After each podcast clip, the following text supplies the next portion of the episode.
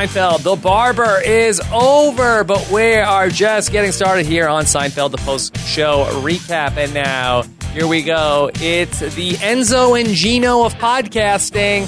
I'm Rob Cesternino. Here's Akiva Wienerkur. Akiva, how are you? All right. So, are we going to figure out who's Enzo and who's Gino? I mean, probably I'm Enzo. Yeah, I don't. I mean, I don't want to be Gino though, just because like Gino has bad connotations outside of Seinfeld. Someone might punch me in the jaw. Yeah, you're. See, I always like the name Gino, but around the time that Dominic was born, that we started talking about like uh, Gino, and then he uh, he would have been Gino Cesternino, but that was the same time that Geno Smith was drafted, and even though Geno Smith had only played like a game or two, I'm like, if, if even though Geno Smith actually got out of the gate kind of okay, like, uh, but it was on the day he was born was this terrible uh, Jets at Titans game in Week Four. I was like, no, that's officially ISIS. So he would have been. He No, could have been no, Gino no. if Gino just threw a few more touchdowns that day. It would be Gino Cesternino. It's entirely possible, but I have a dog named Reyes, and that was a good reminder never to name anything important after a player from a sport, an active sports player, because it will just break your heart. And within a couple of years of having my dog named Reyes, uh, Jose Reyes was a Marlin. So I do like the name Gino. I felt like Gino Cesternino would have subjected my child to a lot of teasing and teasing that I would have had no idea even about at the time. Yeah, I, yeah, I mean it's tough to have the rhyming name. That's why like uh, nothing rhymes with Wienerkur, so I'm good. but yeah, you never want to name the kid after anybody who's still active. Like you know anybody who named their kid after like he's not just an athlete. You know, like if someone named their kid after Jared from Subway right now, they're in big Nobody got it. Well, let's let's not even go after the low hanging fruit. But I think with um, with, yeah, with, like if a guy's active, then you know he could end on another team. It could be like cousin Sal named his uh, son Romo, but he hit it with like a middle name, so Mhm. that's not as bad. Like he could just never say it if if he ends up being bad. I think that's the way to go. You go with the middle name with the athlete. But you there never one- know with any of these people, any of these athletes, whether they get arrested, whether they do, you know, uh, you know, with gambling or uh, you know, performance enhancing or any any of this stuff. Yeah, but listen, you could name it after your grandpa, and he could do that. I guess so. All right, so we're talking about The Barber, an episode of Seinfeld where we have a lot of drama going on with the haircut. It's almost like that Jerry is the other woman, or I'm not sure exactly if so. There's some sort of a love triangle going on between Jerry and Gino and Enzo. I'm not sure exactly who is the other woman. Yeah, they there's a lot there's like a lot of like uh you know references to the fact that they're in a relationship and that uh you know that Enzo isn't really like a good boyfriend or girlfriend or whatever, but they don't fully commit to the bit. Yeah. So there's a lot of stuff like that. A lot of Edward Scissorhands talk. There's the Penske file. There is the the charity auction for dates. So a lot of stuff going on here in The Barber all the way back from November of 1993. Kiva, do you have any Seinfeld news this week? Uh sure, why not? Actually fine. We'll talk about uh since we were just discussing names and possible names for, you know, children named after celebrities or or pop culture. Uh, there was a it was an article on 538 this week about um, the number of sevens being born in the United States. It- you know, which you'd assume are all based on, uh, or most of them, you know, come from uh, Seinfeld and George loving the name Seven. Yeah. Uh, but would you guess if Seven is primarily a male name or a female name? Hmm. I feel like Seven is more of a female name. Okay, so that's certainly what I would have thought, and uh, certainly the case in the Seinfeld episode. But uh, there are 1,584 sevens right now, Mm-hmm. which is a lot, uh, and 1,100 of them are men, and 484 of them are women. Wow. I wonder if it's also like the kind of thing where there are also people being named seven who are like, you know, quarterback fans, like your favorite team's quarterback is a seven. Sure, like a lot of Ken O'Brien fans from back in the day. Yeah, so that could be it possibly also. It could I be. know. I, I, mean, is there a better number than seven? I don't think so. in terms of like luck. Like a name, like six, I think was done on Blossom, right? But I don't think there's a lot of sixes out there. yeah. let's go through. So one is bad name. Two, three, four, five, six. Six is something. I agree. Six is something. Seven, no. Eight. The problem with eight is you don't want to be like a fat kid, and then it's like, oh, eight oh, eight, all the food in the apartment. Yeah. Nine. You like nine at all? I think nine really nine. That's like territory that has not been claimed yet. If someone starts with nine, it's possible it could catch on. And are we going into double digits? Yeah, I was thinking, what if you do like 34? 34, no. 34 Cesternino. How about 12? I, I, I, 12 isn't bad. 12 isn't bad. Yeah, there's something there. Dozen, dozen, that's something. Yeah. 11, I think, is no. And 10, I feel like there might be something there. Yeah, I think 10 is good. Ele- Yeah, 11 is like weird. I actually kind of like 12. 12 is growing on me. Okay. Yeah, I like that too. I mean, you, you need, you know, you need a baby name. So write this down. All right. Akiva, you ready for your Seinfeld trivia question? Sure. In the finale, Oh what food does Helen Seinfeld pack in her suitcase for Jerry when she goes to her son's trial? Oh, I have I have no recollection. You know, I stay away from the finale. I'm I'm you know, uh, I I don't remember a bologna sandwich. No, no, it's American salami. Uh, Oh. Breakfast cereal. Oh yeah, okay, that makes sense. Cereal. Okay. Akiva, you ready to talk about The Great Barber, November Let's 11th, 1993? Let's talk about the bar. Written by Andy Robin or Robin. Probably it's probably, Probably Robin. Robin. I think I made go up a uh, pronunciation of Robin. I mean, it's spelt exactly like the word Robin. I'm not sure why I made it a Robin, but there you go, Andy Robin. And he tells this, and he said, "Look, this was based on a true story." Yes, he had a barber that was getting old. Yeah. I I, I think we've all been there. Maybe not with a barber, but with like a something. Yes, I have had this at the dentist recently where the oral hygienist that's there, there is a young woman who does it who is fantastic.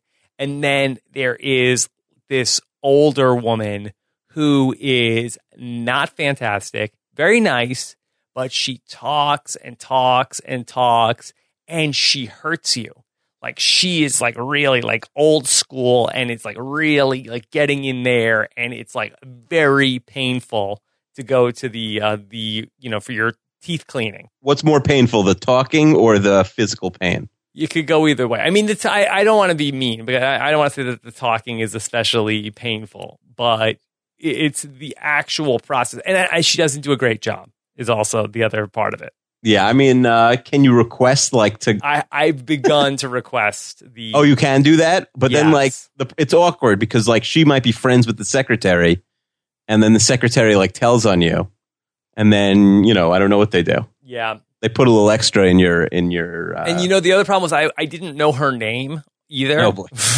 and so i couldn't i didn't know like uh what to say but the the the other person who who i hi- had her name i think it was like is like kaylee or something and i'm like that's I'm not an old shocked you remembered name. like the young pretty one's name, but not the old one. yeah but i just knew that she's like i said uh, i just i didn't have to ask i just had asked on that particular day it was like the thing where it was like Enzo's day off, where it's like, uh, who's doing it that day? Like, and, and Kaylee. Okay, I know that. And this that isn't even the person- dentist, right? This is Not just the the dentist. hygienist. This is the hygienist. Yeah. So most people are probably not requesting a particular hygienist. You know what? I think that I'm not alone. I feel like at one point I did ask, and I, and they, I think the person at the desk said, you know, I think a lot of people request not to go with her. Is there only one dentist or are there multiple dentists? One dentist, yeah. Oh, okay. So you can't request a dentist there. Yeah, there's one dentist, but there's like different hygienists that come in different day of the week. All right. Well, good for them for not firing this incompetent lady.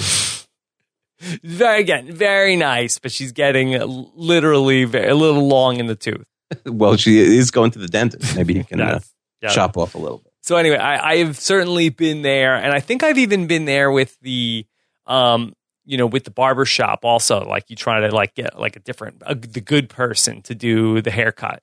Yeah, it's a little awkward. Like I have, I had the same barber for like my entire life. A guy named Tito, Mhm. and I do it. Not that, not that he ever got bad. Like he's definitely older now, but uh, it is like awkward. You know, like uh, like I pass him. Oh, you're gonna come in. Like how come you haven't been in like a while? You know, I guess I was cheating on him with another barber Right. at the time, and I saw him and it was like awkward. I don't want to run to my barber on the street. There was also like back in my hometown, there was like a father and son barber shop where, you know, the son was good and the father was good, and that was fine. But then they had like a third guy who worked there, also Benny, and he was not good. Like that was like you, were fine if you had the father or the son, but if you had Benny, that was bad. Yeah, so watch out for your uh, barbers out there. It's very tricky. And you have to like sort of like figure out your schedule where it's like, okay, I don't want this person, so I have to make sure I don't go on this specific day because I know they're working. You have to sort of like keep track of the schedule. Or even like with now, like I don't have a regular barber shop that I go to, but it's like, okay, well, I, I went on a Monday and this person did a good job. I need to try to go on a Monday again. Yeah, the thing about barbershop that makes it much easier than like the dentist is that even like the smallest town has like eight different barbershops. So Yeah. you really have nothing but choice. So even if you have a if you have an Enzo situation, the answer is just go to a different shop. Don't go to their shop and try and get the other barber. Yeah. Jerry's problem in this episode was that he says that the barbershop was right outside the building. Right. So make a right instead of a left. So the episode starts with some stand up. Jerry's talking about the barber shop, the old fashioned barber shop. He says that they don't make a lot of money, he thinks, because they have to buy the $20,000 chair. Does that seem a bit apocryphal, Akiva? Yeah, I mean, I guess he's just saying that like the chair is too fancy for such like a sort of like a, a you know a cheap type of uh, activity. But I, yeah, I don't think the barber chairs are more than a couple hundred bucks. Yeah. I think that's probably a fair point. They have to buy a lot of product though. I feel like the product. I always look at that like, oh, that must be expensive. But maybe the places are sending it, and you know, in case people want to buy it.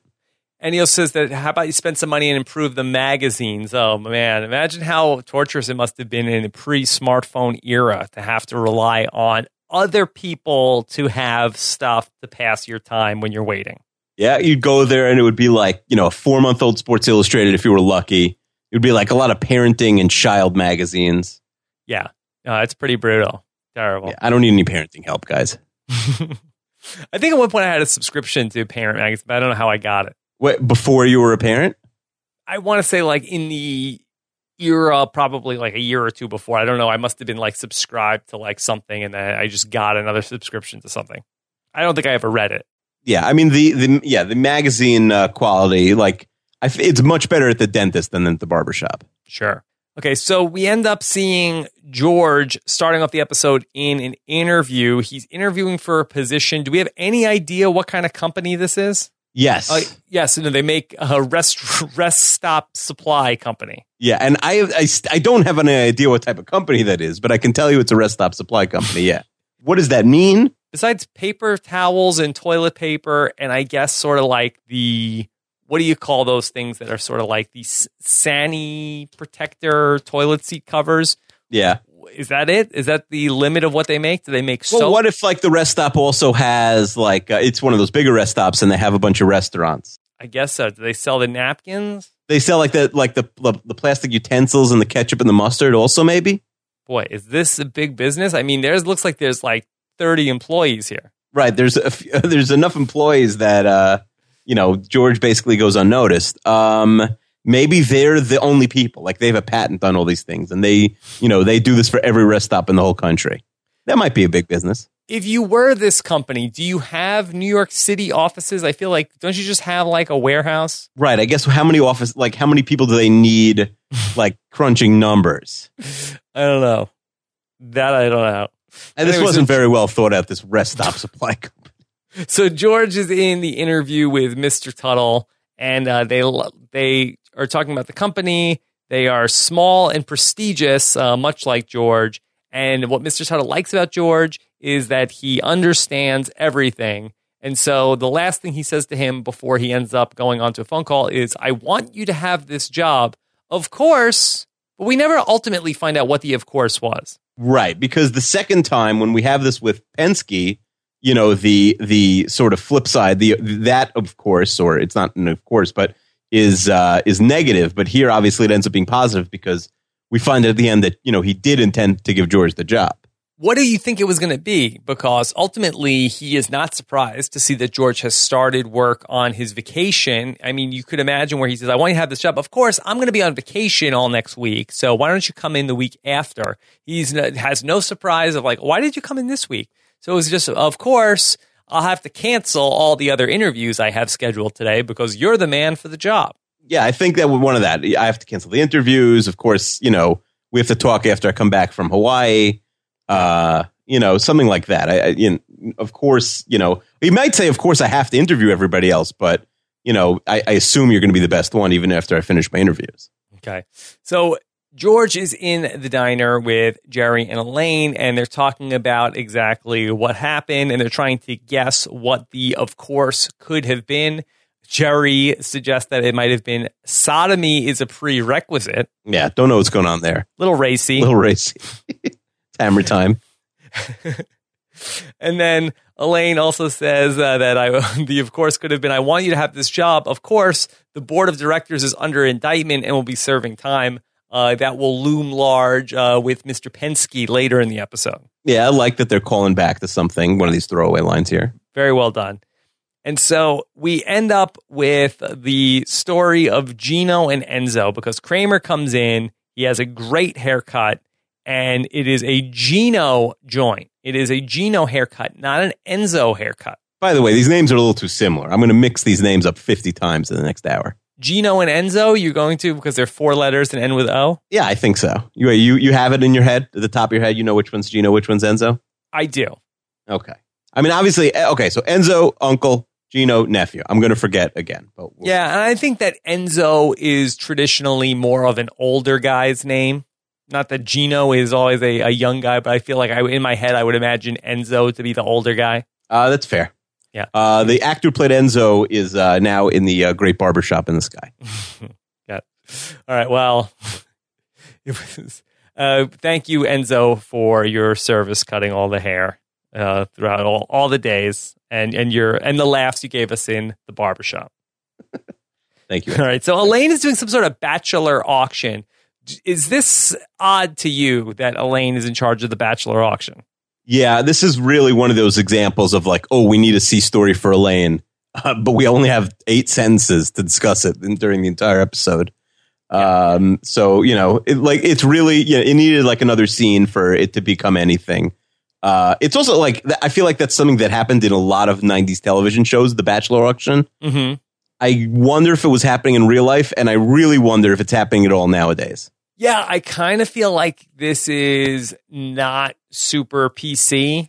The pay money for a date with somebody. Well, I'd say the Bachelorette auction would be a little less PC than the Bachelor auction. Sure thing. So I don't know if this is going on too much. I would be interested to hear from any of our listeners if they know of this actively going on anywhere. But Elaine is in charge of this. Again, this is the second time so far. What are we, only nine episodes into season five, if that? I'm sorry, Yeah. eight episodes into season five, and this is the second time that Elaine is sort of in a position of importance for some charity. Can we assume that this is also for the same charity that was clothing the homeless? Yeah, very, very possibly. It could be the same charity. It's not discussed. But listen, she's at Pendant Publishing. That's a big name. They probably say like, "Hey, we need someone for a board of our charity," and you know, uh, the boss doesn't want to do it himself, so he sends Elaine. So they sent Elaine. And so Kramer wants to be in the Bachelor auction. He says that he could raise enough money to cure polio. Yeah, I bet he could. I bet after he did it, polio would be cured. So Kramer says Jerry needs to go to see Gino because it's Enzo's day off and he won't have to run into Enzo and then it'll be a perfect plan. So he goes off to go do it. Elaine says, We need you to get a haircut for the Bachelor auction. I'm going to get a haircut tomorrow. You are. Yeah, I am.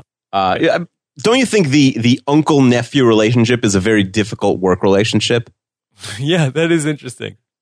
Like I could, I can't imagine. Like I could see myself working for my dad. Like we would argue all day. My father worked has worked for his father for thirty years, and like mm-hmm. they probably, I would, I don't want to say they yell at each other. My grandfather yells at my father, my father takes it. But like the uncle, like that's one thing. Like if it was your uncle, because your uncle will fire you. Like your dad won't really fire you. I don't think. That's really that's really messy. I don't know. I, don't. I, I have a bunch of uncles. I don't know if I'd want to work for any of them. I wonder if this relationship started off really good where Gino, the young buck, he had an interest in Uncle Enzo's business. And at first it was like, oh, it was so cute. Like he wanted to sweep up the shop and and Uncle Enzo was happy to have the help around and it was family and he trusted him. But what he didn't realize was that Gino has a gift. Gino is kind of like the Edward Scissorhands. He's the person that once those shears start moving, that he creates magic. And all of a sudden, people don't want Enzo haircuts. And Enzo's already sensitive about this, that he just didn't know how good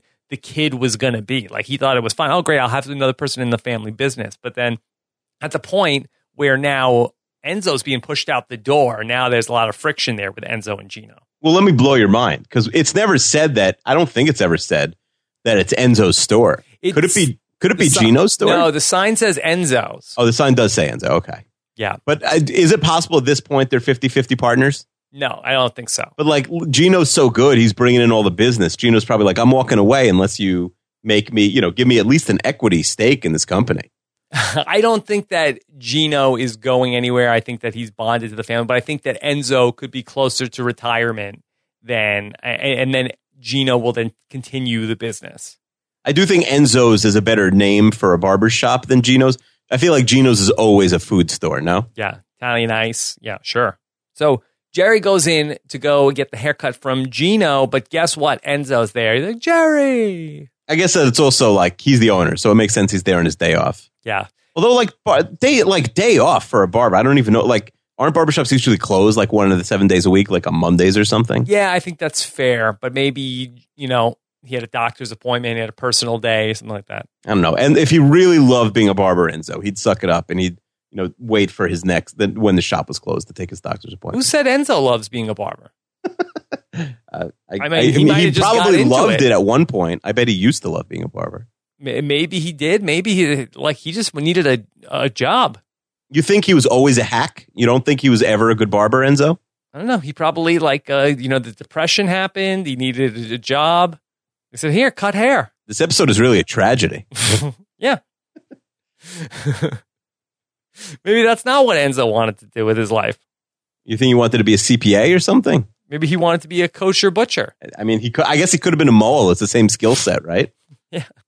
So um, Enzo is like pushing Jerry into the chair, trying to force him into the chair. And he says, uh, Jerry, I'm going to do something special for you. I'm going to give you uh, something that you're really going to like. I do. It's, it's a little bit like when they say, like, "Oh, the doctor's going to give you the real medicine now." Yes. Like, why? Why didn't he? Why doesn't he always give him something special? Why is he just giving the good haircut now? Now he's giving him the good haircut.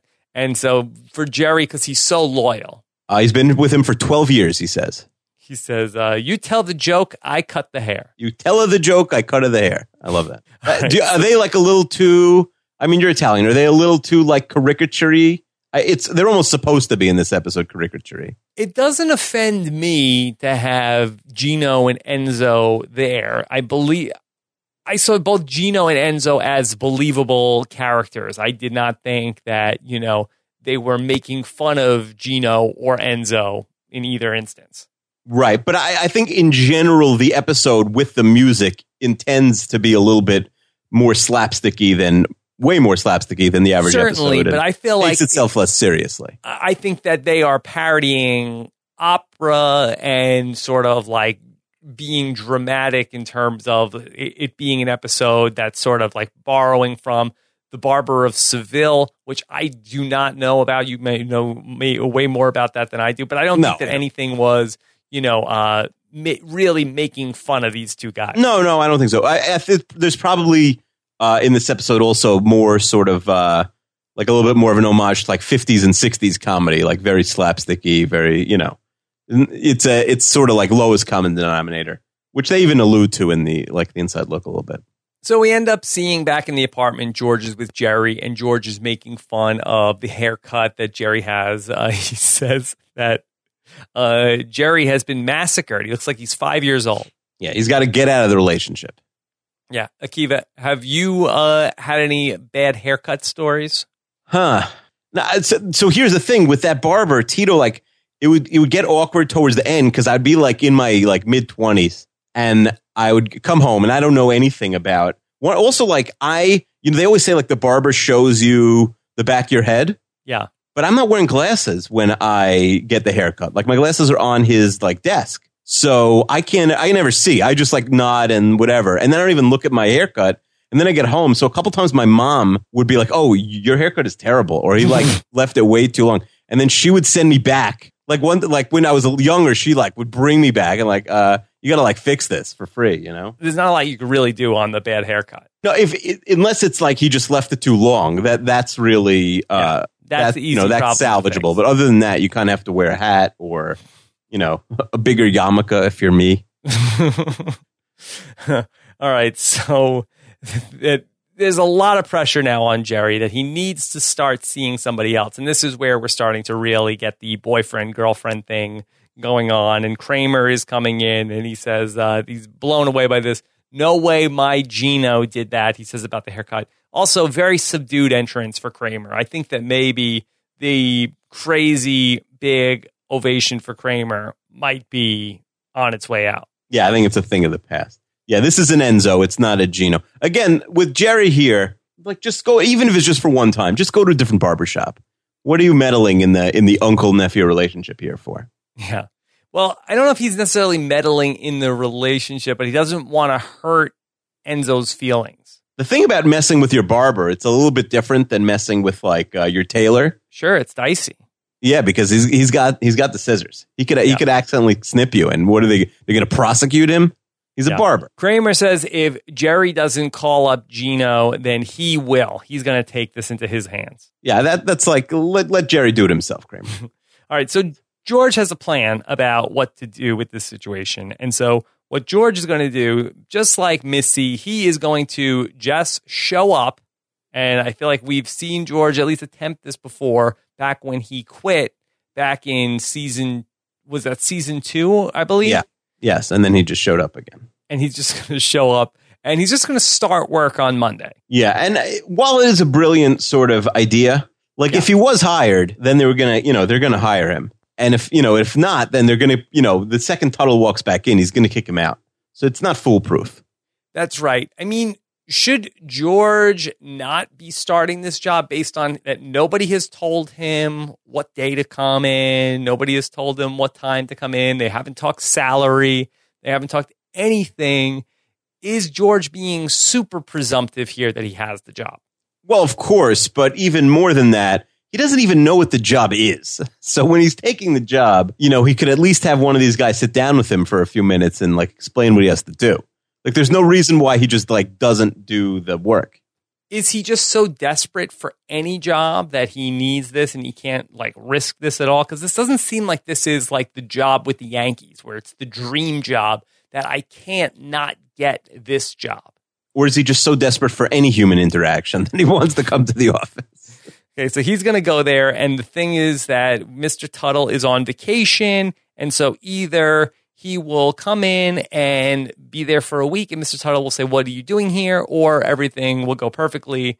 And the only downside is if Mr. Tuttle kicks him out in front of everybody, that will be humiliating. And that's like, for George, nothing. Right. And fun fact, this is a different Mr. Tuttle than Saved by the Bell. Yes, that is a different one. then we have George showing up on the first day, and there's a big office and the small office. George says that he will take the small office. And again, nobody looks like they know that he's starting there. Akiva, was this the smart move to take the small office? Well, he just takes the small office to prevent the phone call from happening. Because if he calls Jack and then Jack says, Oh, I'm not aware of this person, and they say, Hold it right there. We got to get in touch with Tuttle before you start working. So George wants to be as low maintenance and under the radar as possible. Right. And that's why I think the small office is the way to go. Despite the phone call thing, I also feel like it's also a smart move because being in the big office, I feel like there's a lot of corporate politics of like there's other people vying for the big office. If you're just in the small office, if you're the person that nobody's trying to take your spot, it's a situation with a lot less pressure at any given company. Yeah, and, and especially he's the new guy. You don't want to be the new guy coming in and having a bigger office than some of your coworkers. Right. You don't have any idea of what people are gunning for you and stuff like that. All Rob, right, this so is why we both work from home because we each get the only office. That's right. And so George is handed the Penske file. Yes, and I, do you think that's the Penske company? Like, don't they like, or is that a totally different? Is this a totally different thing? Why? What do you mean? What's the distinction? I have no idea. Like, isn't there a company Penske? What do they make? Like tires or something? I'm not exactly sure. We have to look into that. Uh, but Penske, the guy, comes there later on. There's a Penske truck rental. Yes, I. But it, I like it is amazing that George like never figures out what they do or He literally the only thing he does the whole week is you know put the stuff into the different binders in his folder. Yeah, I'm not exactly sure what he is supposed to be doing. Like, yeah, this is terrible of the company. Like, other than the fact that they're hiring employees who weren't like allowing employees to work who weren't really hired yet, like giving this person no direction. Like HR doesn't come speak to him. You know, like nothing at all. They give him nothing. No paperwork for his, uh, you know, what his salary is. I mean, this place, like, this place is going downhill. I'm shocked this place hasn't been audited by the feds and the board of directors is is going to be indicted. Well, it's very possible they could no longer exist. Oh, by now, there's no way this place still exists. In the fictional world of Seinfeld, this place closed immediately. Pence, probably what Penske did is they like they were going to go under, and I bet they dropped a dime on this company. Yeah. To, you know, like, oh, you think we're bad? Let me tell you about the people, like our, you know, Let me tell you what Tuttle is up to. yeah, we don't know the company's name, right? We just know it's Tuttle. Yeah. They're going to take them down. I think that it probably is at some point. I think there is some mention of what they are. Oh, I wanna say they're like Sanilac. It's Sanilac. yeah. Oh, they're done. Sanilac does not exist anymore. Yeah. All right. So then we are going to see George in that small office, and it goes from like 9 a.m. to 5 p.m. very quickly. And this was painful, by the way, because like it brought back so many so many times it does on Seinfeld. Like it brought back like the idea that like you would just be alone with your own thoughts for eight hours. You know, like he, like what was George doing in this room? He's like playing the drums on his desk. Maybe he went to get.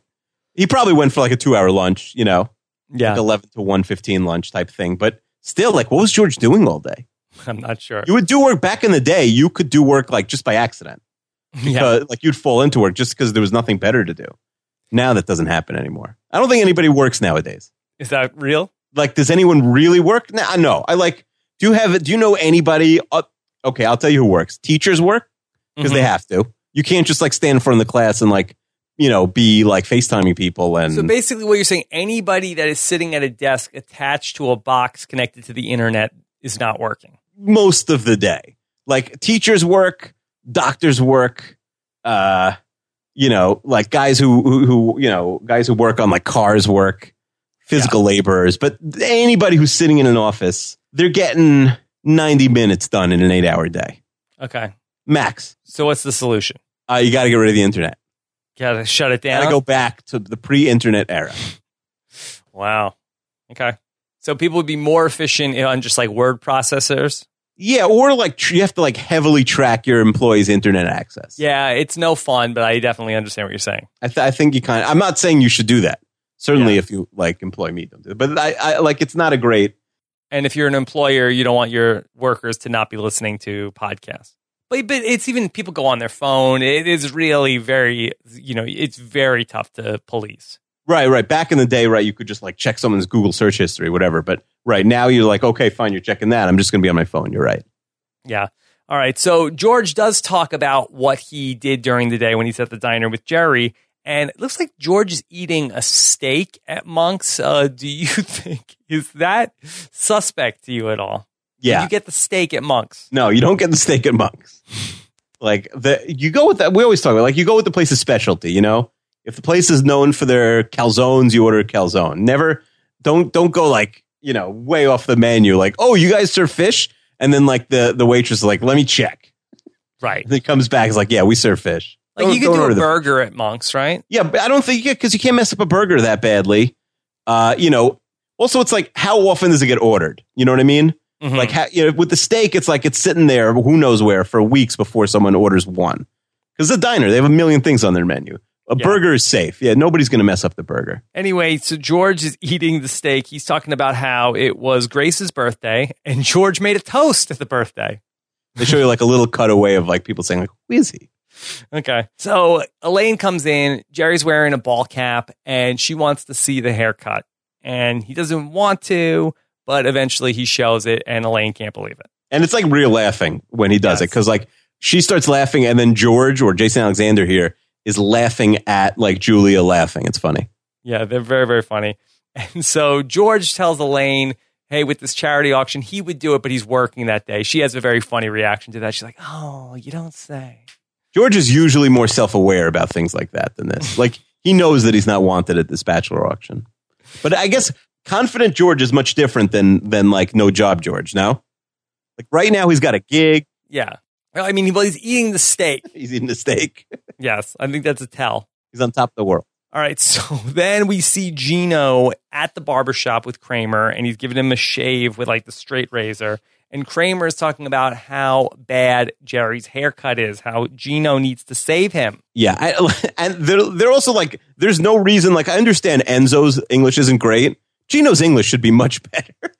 Like, It Gino is the be, second but- generation. It's possible, but you know, you don't know what Gino's parents are. You know, it's an uncle relationship. You don't know So if you're saying you know- Enzo came over first, but then Gino was still in like Parma, Italy, and he just got over here. Right. That Uncle Enzo could have been on the phone with his brother and uh, tells him like, uh, "You gotta come to America, and and and uh, you you know your little boy, he could work in my barber shop." And then so uh, maybe he's first generation there. Okay, that's that's uh, that's fair. But uh, yeah, so Gino Plausible. Gino knows that Enzo's a little crazy. He knows he's a little crazy, and that's why when Enzo walks in, he changes the subject to Edward Scissorhands, and he starts talking about how he loves Edward Scissorhands. It's the best movie, and Enzo hates Edward Scissorhands. So we have to ask, what what's your opinion on Edward Scissorhands? I think I like Edward Scissorhands. I am not. Would you rewatch it now if it was on like HBO four and you were just surfing the channel at night, nothing to do? I think it would be one of those movies. It would be hard to turn off once you have it on. Yeah, I was afraid of it a lot when I was a little kid. Yeah. It scared me. So I don't know if I'd go back to that well. I feel like it would bring up like demons. And I'm sure I would get it a lot more. Like I feel like, you know, Tim Burton is really good, you know, whatever he does. And so I think that it would be very fun to go back and, and watch that now. I think it would probably be like an even more enjoyable experience than I had watching it at like, you know, 10 years old, 12 years old, whenever it came out. Would Johnny Depp make you cry? I don't think so. I don't know 100%. Uh, what year is Edward Scissorhands? 91? Yeah, Is that right? uh, it's early '90s. 90 90 so a little bit of a guess but uh interesting about uh, edward scissorhands and how he loves it but enzo says how does he go to the bathroom what does he do in the bathroom it's a good question. it is a good question does, is it, does edward scissorhands own a bidet See, I, I really have would have to like watch a few minutes just to get back into like what what the rules are. Like, is it possible he doesn't need to go to the bathroom? Again, the rules are different for him. His hands are scissors. yeah um i don't think he's a robot i think he's a person Yeah, but I feel like uh, I feel like he doesn't go to the bathroom. Edward Scissors. yeah okay that's i mean that's possible i don't know if he eats anything in the movie kind of feel like he does I, Uh, I, you saying he's not a robot, but I think he's like even more than a robot. I think he's like uh, like a different species. So, according to the um, little synopsis on Google, uh, a scientist builds an animated human being. Uh, Yeah. The scientist dies before he can finish assembling Edward, uh, though, leaving the young man with a freakish appearance accentuated by the scissor blades he has instead of hands. Loving suburban saleswoman discovers Edward and takes him home, where he falls for Peg's teen daughter. However, despite his kindness and artistic talent, Edward's hands make him an outcast. Probably would uh, strike a chord with audiences even now more than in 1990. You think they should re-release it in like Blu-ray HD type things, like bring it back to the theaters, maybe? Sure, why not? The story about not fitting in. I mean, Johnny Depp is so, especially like overseas. Johnny Depp is supposed to like the guy. So Yeah. you could re-release this overseas now. I feel like it would do well. Yeah. Um, I, let me see. Is Edward Scissorhands a is human? Let's see. Well, they said animated. They like and they brought him back. I don't think he's human. Hmm. So is he a robot, an alien? I don't think he's a robot. He's not an alien. He's just like uh, he's almost like a clone. But there's no reason why they would clone him and make him go to the bathroom. Hmm. All right. So I'm looking at. They say that Edward is a creation from his father, like creator. Uh, wanted to make Edward different than everybody else, but he eats and he can die. So I don't really know exactly. Oh, he can what- die. Yeah, Don't tell me if he does die, just in case I rewatch the movie. Yeah, I believe that he he can die. So I don't What know. did you? Oh no! See, that's a little bit of a spoiler. well, I mean, saying he he could be can in die. danger. He could be in danger. I, honestly, I don't remember. I don't remember how it ends. I really, I really don't. Yeah, I know his inventor dies, Oh, see, now you're ruining the whole thing. and that's why he doesn't have. Now, just tell me what happens at the end. That's why he doesn't. I'm not going to give you spoilers on Edwards' hands. It's 25 years ago. Isn't the spoiler spoiler warning? I think only goes twenty years. Okay. Uh, according to IMDb, how does the movie end? Kim follows Edward back to the castle. She assures him that Kevin is okay and tells him how afraid she was. Suddenly, Jim, played by Anthony Michael Hall, appears brandishing a gun. Kim steps between them, attempting to stop Jim, but he kicks Jim aside and he begins beating Edward. Kim picks up a board and whacks Jim with it. When he falls onto the floor, she thrusts one of Edward's scissors under his chin and vows to kill him if he doesn't stop. Once again, Jim pushes her aside and goes after Edward until, in self defense, Edward stabs him with a scissor blade. Jim falls through the window and he hits the ground. And then, as the neighbors reach the castle, Edward says goodbye to Kim and she tells him that she loves him. She rushes outside, grabbing an old scissor hand on the way out and then tells the crowd that Jim and Edward are both dead, having killed each other. She shows them a scissor hand as proof. And then Grandma Kim tells her granddaughter that she never saw Edward again. When her granddaughter says she could have gone up to the castle to see him, Kim says that she would rather uh, remember him as uh, he was. And then uh, the girl asks Kim how she knows that he's still alive. She says that she doesn't, but she explains that before Edward came down from the castle, it never snowed like it does now. And then they look out the window and it's snowing. Sometimes you could still catch me dancing in it. She smiles, and in the final scene, Edward, looking like he did years ago, is suddenly sculpting away at a block of ice, sending out billows of snow out the castle window. A flashback of a young Kim is shown dancing with the snow. So I think he's alive. It's like every '80s movie ever, except with uh, with you know scissor. Hope I didn't ruin Edward Scissorhands too much for anybody. But it's a beautiful dream. I think I I think with the uh, with the Edward Scissorhands also like you know he I don't know like there's always that uncle like the Anthony Michael Hall role. You know it's like there's so many of those in in like 90 in 80s and 90s movies. Anthony Michael Hall was gainfully employed for an entire decade. I mean even more probably. I yeah, yeah I, I, now I kind of want to go back and watch it but you spoiled the ending so I'm not gonna also, are there any plans for a sequel? No. Tim Burton considers Edward Scissorhands to be his most personal project and has stated that he would never create a sequel because he believes it would only rob the film of its purity. How much do you think we need to pay Burton for this for the rights? We already we're already in deep for the Back to the Future rights. We're talking like twenty. All right, remake Edward Scissorhands. Here we go. Who are we casting for the new Edward? No. Oh, we're uh, going back to Johnny Depp. We're going back to Johnny, Johnny Depp is oh, still Edward Scissorhands. He's like really close with Tim Burton, no. right? Not Johnny Depp is the new Vincent Price. He's the man that creates Edward Scissorhands. Who's Anthony Michael Hall? That's a different story. For, well, let's. Well, how about Zac Efron? sure. I'm not. I'm not doing this today. I'm, we're not. We're not recasting Edward Scissorhands. Fine. Zach Galifianakis. Last. Last question. Fine. Okay. Let's keep going. Okay. So Enzo hates Edward Scissorhands. Uh, that much we've established. So we see now Gino up at Jerry's apartment, and Gino is getting ready to cut Jerry's hair. And he's talking about how Jerry has such nice hair and how Enzo's so lucky he gets to cut Jerry's hair. He must tell you that all the time. And Jerry's like, no, actually, he doesn't tell me that anymore. But then we see a, a knock at the door, and it's Uncle Enzo. The craziest thing about Seinfeld is how often in the 90s, people used to come over without telling you they were coming over first. Yeah, Uncle Enzo just like pops in. And why does Enzo come to the apartment? He comes to the apartment to tell him that he was wrong about Edward Scissorhands. He loves Edward Scissorhands now. Yeah. Oh, I have this backwards. They're they're in Gino's apartment, not Jerry's apartment. They'll be in Jerry's apartment later. Yes. So it's not that uh, awkward for Uncle Enzo to come to Gino's apartment. Right, but he's still coming un, unannounced. Yeah, but he's coming to say he's watched Edward Scissorhands and it was a beautiful dream and he loved it. That Johnny Depp, he making me cry. and so he finds the hair on the ground and he says, You're doing haircuts in the apartment? And isn't this kind of crazy that Gino is just cutting hair on a rug? Yeah, of course. Like he's a barber. He should know. Listen, I know Jerry's hair is very special, he's saying, but you couldn't find like a newspaper or something to put on the floor? Or do it like in the kitchen where there's not a rug. I mean, you're gonna right. I was gonna say the bathroom, but maybe it's weird for them to be in the bathroom cutting the hair. I don't know.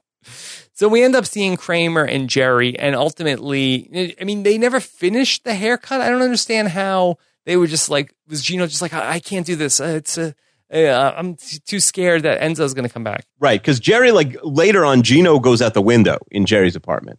It doesn't but, make any sense why after Enzo leaves they wouldn't just do the haircut. It makes no sense. Unless Jerry's like, oh, I got a set in 10 minutes. I got to be out of here. Mm, still, he would have gotten the haircut. Like it makes would have got the haircut. it like unless they're just nervous. Like we, we don't want we don't know what to do now because Enzo might might figure us out. Okay.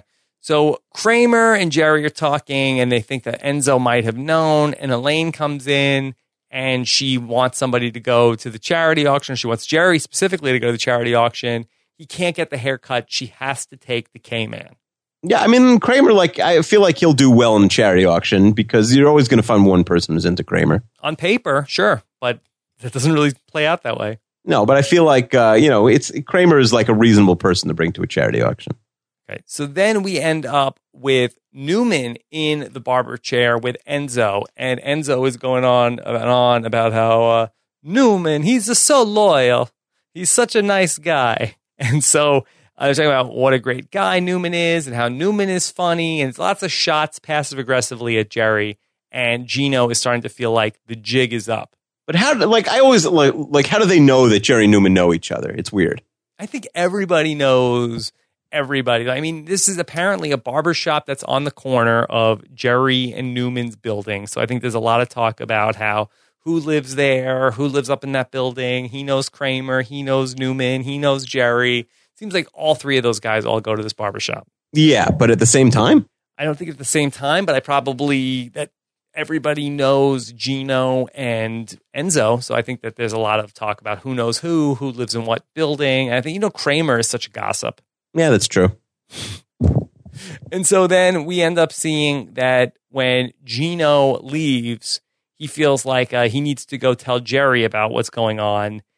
Enzo propositions Newman, and he wants to give him six months of free haircuts if he can go get a sample of Jerry's hair. And Newman is like similarly cheap to George because like Newman knows Enzo's not a great barber. Like he said himself when when Enzo said, "How's the haircut?" He's like, He it's a little it's crooked. So like Newman is just doing this for like to save a few dollars. How many haircut? Do you get your haircut every four weeks? Probably every six. Yeah, I'm like I'm like leaning towards eight. So Yeah. it's not like such a great deal. How much was a haircut in 1993? Especially an Enzo haircut. Yeah, well, maybe it was expensive. Maybe that's part of the problem. And so they make a deal, and Newman negotiates. He wants a year of haircuts and a comb. Like, what's the retail value on the comb? Yeah, I thought he meant like he wants him to comb his hair every time. Like I No, don't, I it doesn't he make any actually literally wants a comb. Yeah, so he's just like a hoarder, basically, Newman. I think so. So then we end up seeing George back at work. Mr. Penske has come in.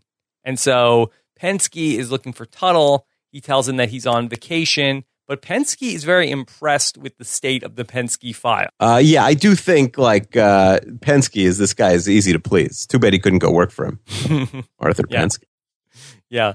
And so he's really impressed. He's like, uh, wow, you really are Penske material. Have you ever considered coming to work for me? And uh, he ends up with, instead of, of course, he has the, now you are aware. And then it's like, uh, Mr. Penske, your car's being towed. He's like, ah, I got to get out of here. Like, and this place, so they sell stuff for, um, what's it called? Like rest stop, Rest uh, supplies. Sure. What do you think Penske does? What does the Penske company do? They're probably the biggest. Uh, Do they have all the all the rest stops? You think? Oh, do they own the rest stops? I think that's the only way they could be doing business with them. They own the rest stops, unless they're unless they have make like the forks and the knives or the ketchup and the mustard. Yeah, could they make some of the stuff that they distribute? They could. So maybe they make the toilet paper. Is that what's going on? I mean, they can't be so important. Like George is getting this account on the first day. hmm He's a junior worker there. He's not like getting their main client. I think. Maybe they hired somebody just to work on the Penske account. I guess. I mean, this place is so is, there's such mayhem going on here that maybe George is working with their most important client. Okay, so we end up seeing now Jerry and Gino, and he's now in Jerry's apartment, and now Newman comes in. And Gino explains Newman was in the shop, so he knows that something is up. Newman needs to use Jerry's bathroom. Are you surprised that Jerry lets Newman use his bathroom? Uh, yeah, it's Jerry should not be letting Newman use his bathroom. yeah, Again, the hatred between Jerry and Newman is, I mean, it's much higher after this episode, but they've only had a few interactions so far, and the first couple were kind of positive. yeah. So it's not it's not at its peak yet. But we saw in the non-fat yogurt last week that Newman vowed to get revenge on Jerry. That is true. Yeah. So like he should be watching his back. But uh, what kind of revenge is he gonna get in the bathroom? He's gonna pee with the seat up? Like I don't know what's, what he's gonna do. He could go top shelf. You think he's good? You think he's going for an upper decker? It's Newman. Newman can't even get up top shelf. or he'll break the toilet. I mean, he might just break it by sitting on it. Cherry bomb. Yeah, there's a bunch of things that Newman could do. I don't know what a cherry bomb is. Uh, can I can I can I blow a hole in your theory, Rob? Yes. Uh, that uh, this episode was actually filmed uh, right before the non-fat yogurt. Hmm. So in Seinfeld universe, that vow I don't think has happened yet, but I don't know how we view episodes that come after other episodes that were aired that were filmed. I'm not sure if it's canon. Anyway, so he lets Newman use the bathroom. Newman goes in there and he's looking for hairs. He can't find any, so he ends up taking the scissors. And Jerry is watching Edward Scissorhands, and it is funny when Newman is trying to cut a lock of Jerry's hair. Yeah, this is a good scene. Again, very slapsticky, very unrealistic, but it's funny. Very funny. So they end up sitting on the couch, and Newman cuts a piece of Jerry's hair, and then he goes and runs off with it. I mean, this was very, you know, adept, like how, how very agile from Newman to like he cut a hair, he found it on the floor immediately. Like I don't, I'm not buying that. Yeah. he says he dropped a nickel. I, I believe he would pick up the nickel, but it's very like he's cutting the little bit of hair and then he's finding it behind the couch right away. I don't know. So again, Enzo is looking at the hair. Newman walks in and hands him the sample. Enzo says, uh, "Io voglio vendetta," which is translation, "I want revenge." Yeah, although I, I was reading on Google, like I think the grammar is not great. I think it's like I want to get revenge. Like uh, they weren't sure what he was trying. What he was.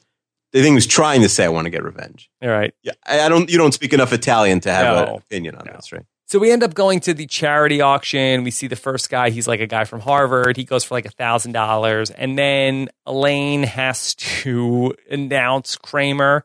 She starts off saying that he is a high school graduate, and then is corrected that he is a high school equivalency graduate. He's self-employed. He's 6'3", 190 pounds. He just got a haircut.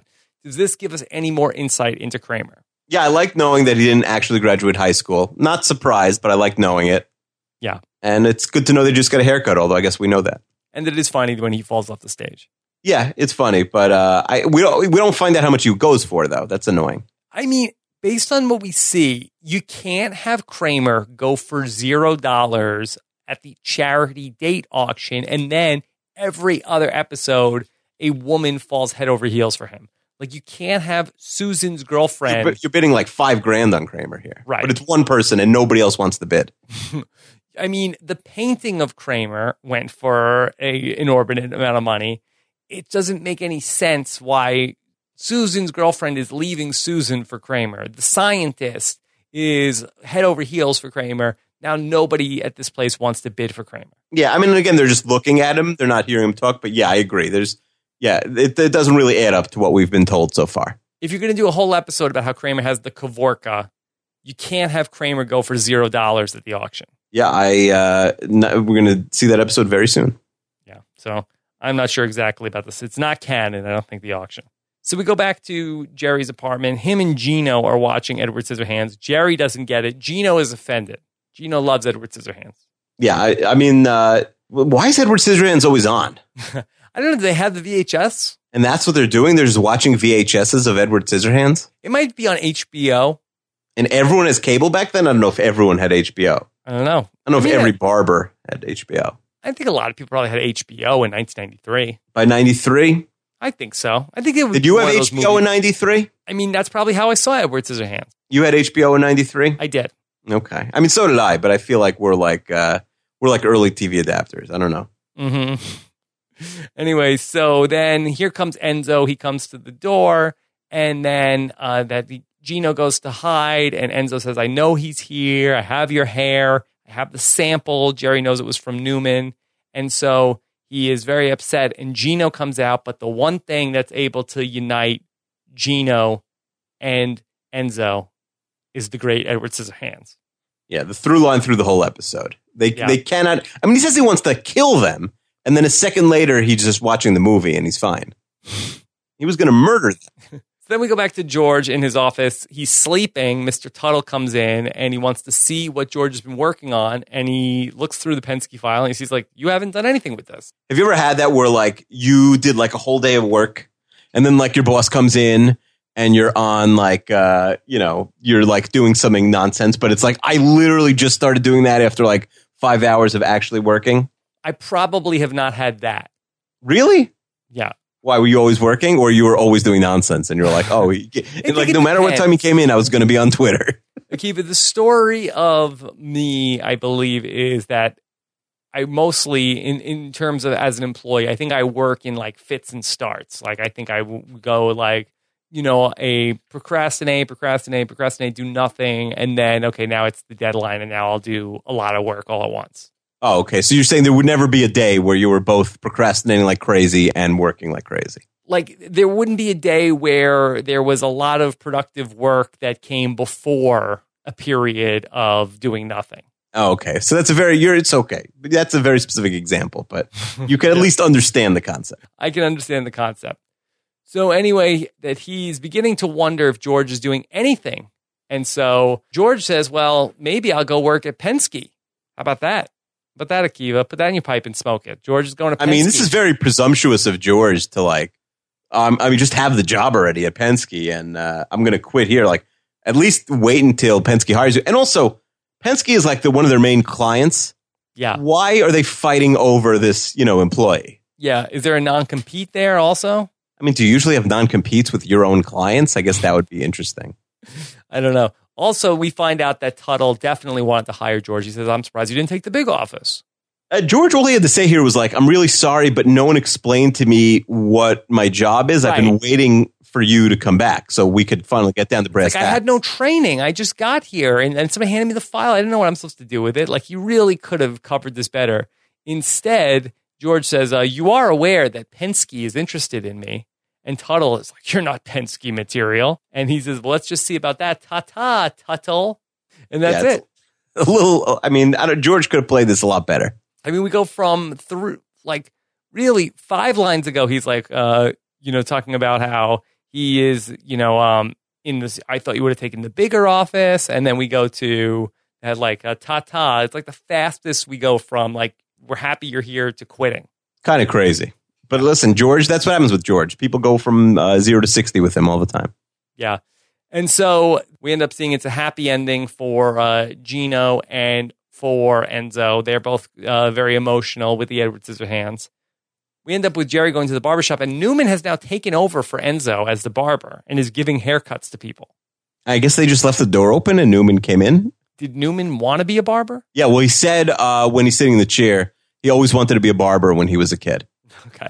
And so we end up with Jerry getting out the shears and like in a very like sadistic way, like moving towards Newman and Newman just like crying almost like in Jurassic Park. Yeah, we learned Newman is a real wimp in this episode. Yeah. What and it's like, what is Jerry gonna do with Newman? Yeah, and like, why can't he fight back or run away? Like, why does he sit there and get his whole head shaved? He was so petrified. I don't know, Newman. Not impressed. And so finally, we end up with the closing of the episode. And then instead of stand up, we get a cold close where George is with Penske, sitting with him, and Penske saying to him, Now you are aware that our board of directors has been indicted and uh, we can't hire you. And George is like, Of course. And then uh, George's car is being towed here. Yeah, a nice little, you know, reverse callback here. Yeah, I like it. And then also, we end up seeing Newman with a bald head, and he can't go out for a while. What a wimp. so that's the end. No closing stand up. I do like this better than the closing stand up. Yeah, which they're about to get rid of uh, after after the season, and I think, um, yeah, I, I like this, but it doesn't really like make sense that Jerry would shave Newman's whole head Yeah, I hear that. because Jerry's a wimp too. Like Newman is a wimp enough to sit there, but mid, Jerry, I could see Jerry taking a slice maybe, Yeah. but the whole head that's that's like a half hour. Is Newman bald in the next episode? I mean, if you're saying No, that the no, no, no, is the No. non-fat no- yogurt is next, like they don't make any attempt to have Newman be bald in the next episode. Yeah, no, no, no. This is not like he shaves his head, but it magically grows back immediately. Dream sequence. Yes. All right. So Akiva, where do you rank the barber? you know, I liked it this time watching it more than I had in the past, but not a ton of ton, not a ton of memorable moments. I will say the George Penske stuff to me is the highlight of the episode. I agree. The Elaine C storyline goes absolutely nowhere, uh, really nowhere, and the Barber stuff. Uh, you know, I, I, you know, you don't really care for the wacky characters, so I, I would have liked to see maybe a little bit more of that. It was really funny, um, but I have this overall at one forty eight. 148. Okay. I mean, I could see it. Yeah, some Fine. people like this episode more than me, but uh, not my favorite. I'm sure. I'm sure it was somebody's favorite. All right. What about if this was in 2015? Would anything be different here? We talked about probably no auction. Probably no auction. Yeah, I would be curious to see if there are any auctions nowadays. But yeah, probably no auction. Could Jerry go on Yelp and leave Enzo a bad review? Is that possible? Oh, and then he gets busted. He gets busted. Now we're very into like Seinfeld today stuff. Well, Um, you know, I was reading, I think it was in the Post, that somebody left a really scathing review on Yelp and they got sued for damages. They had to pay like a thousand dollars. Like this woman, like had somebody come in and do some sort of work on her floors, and then she left like a really scathing review and called them con artists and scammers. And then they sued her, and she had to pay a thousand dollars to the people that like ruined her floor. interesting. Um, But yeah, and then- then what would the movie be instead of Edward Scissorhands? I know. Is there some sort of haircut movie like Barbershop? I'm not sure. Maybe two on the nose. I feel like Barbershop Two, maybe. I don't know. Barbershop too. I don't know exactly what the movie would be. Could still be Edward Scissorhands. Could be the 25 year anniversary Blu-ray or the remake. Yeah, they're watching the Blu-ray and they they're crying. Yeah. Okay. So then, Akiva, we got an email in from the great Johnny D. Silvera, Seinfeld at postshowrecaps.com. He says, throughout the episode, the familiar Seinfeld slap bass incidental music is replaced with selections from Rossini's The Barber of Seville. Did you enjoy the music more in this episode? No, but I, I do like, you know, there's 180 episodes, so I don't mind when they switch it up for one episode, but I, it's a little too slapsticky for me. It's not my speed. And Johnny also says that the conversation between Kramer and a bald Newman at the end of The Barber is only rarely seen in syndication. So, Well, we've that- established they cut a lot of the syndication because they have extra commercials. yes. So that's one of the things. And it wasn't canon. Right. It's not canon, at least in our eyes. Yes. Okay. And then Johnny wants to know Did either of you hear the female in the audience call out, oh no, when Mr. Penske showed up to see George? Yes, I actually, it was in my notes. I forgot to mention it. It is very audible. No, it's not when he shows up. It's, yeah, it's when it is. When it, when the secretary says, uh, George, uh, Mr. Penske's here to see you. And like Yes. the audience has like a really crazy reaction, but this woman very audibly screams, oh no. It is kind of funny.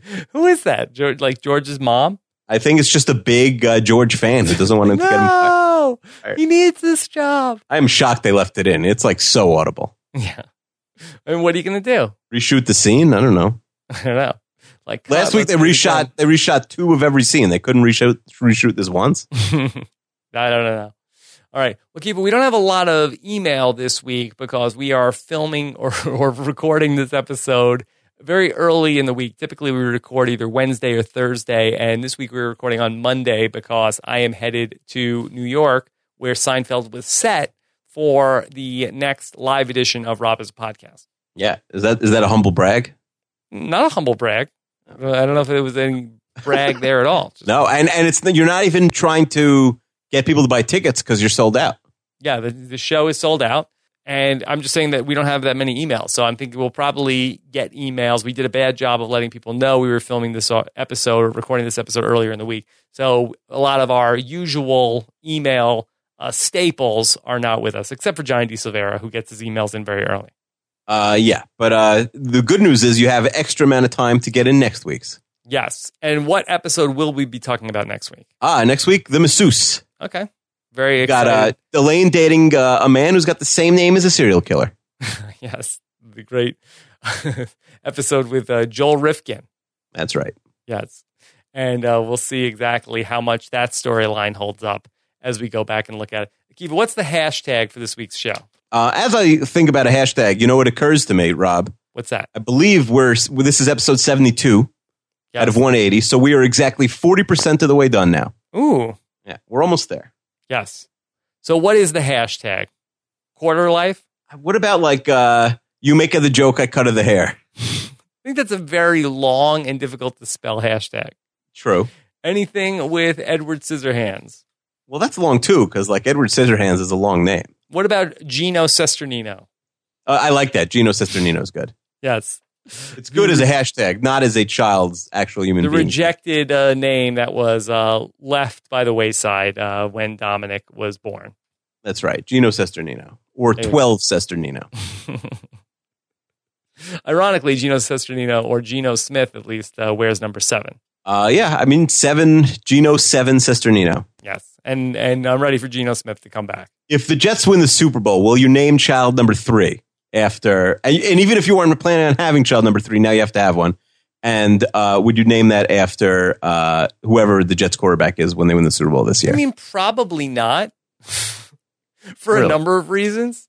I think they, many of which we talked about at the top of the show, but also, yeah, I get. But uh, if, once you win the Super Bowl, it's like, oh, they, there's nothing they can do to take that back. also, I don't think we really want to have a third kid. So I think that there's a lot of reasons why we'll say no.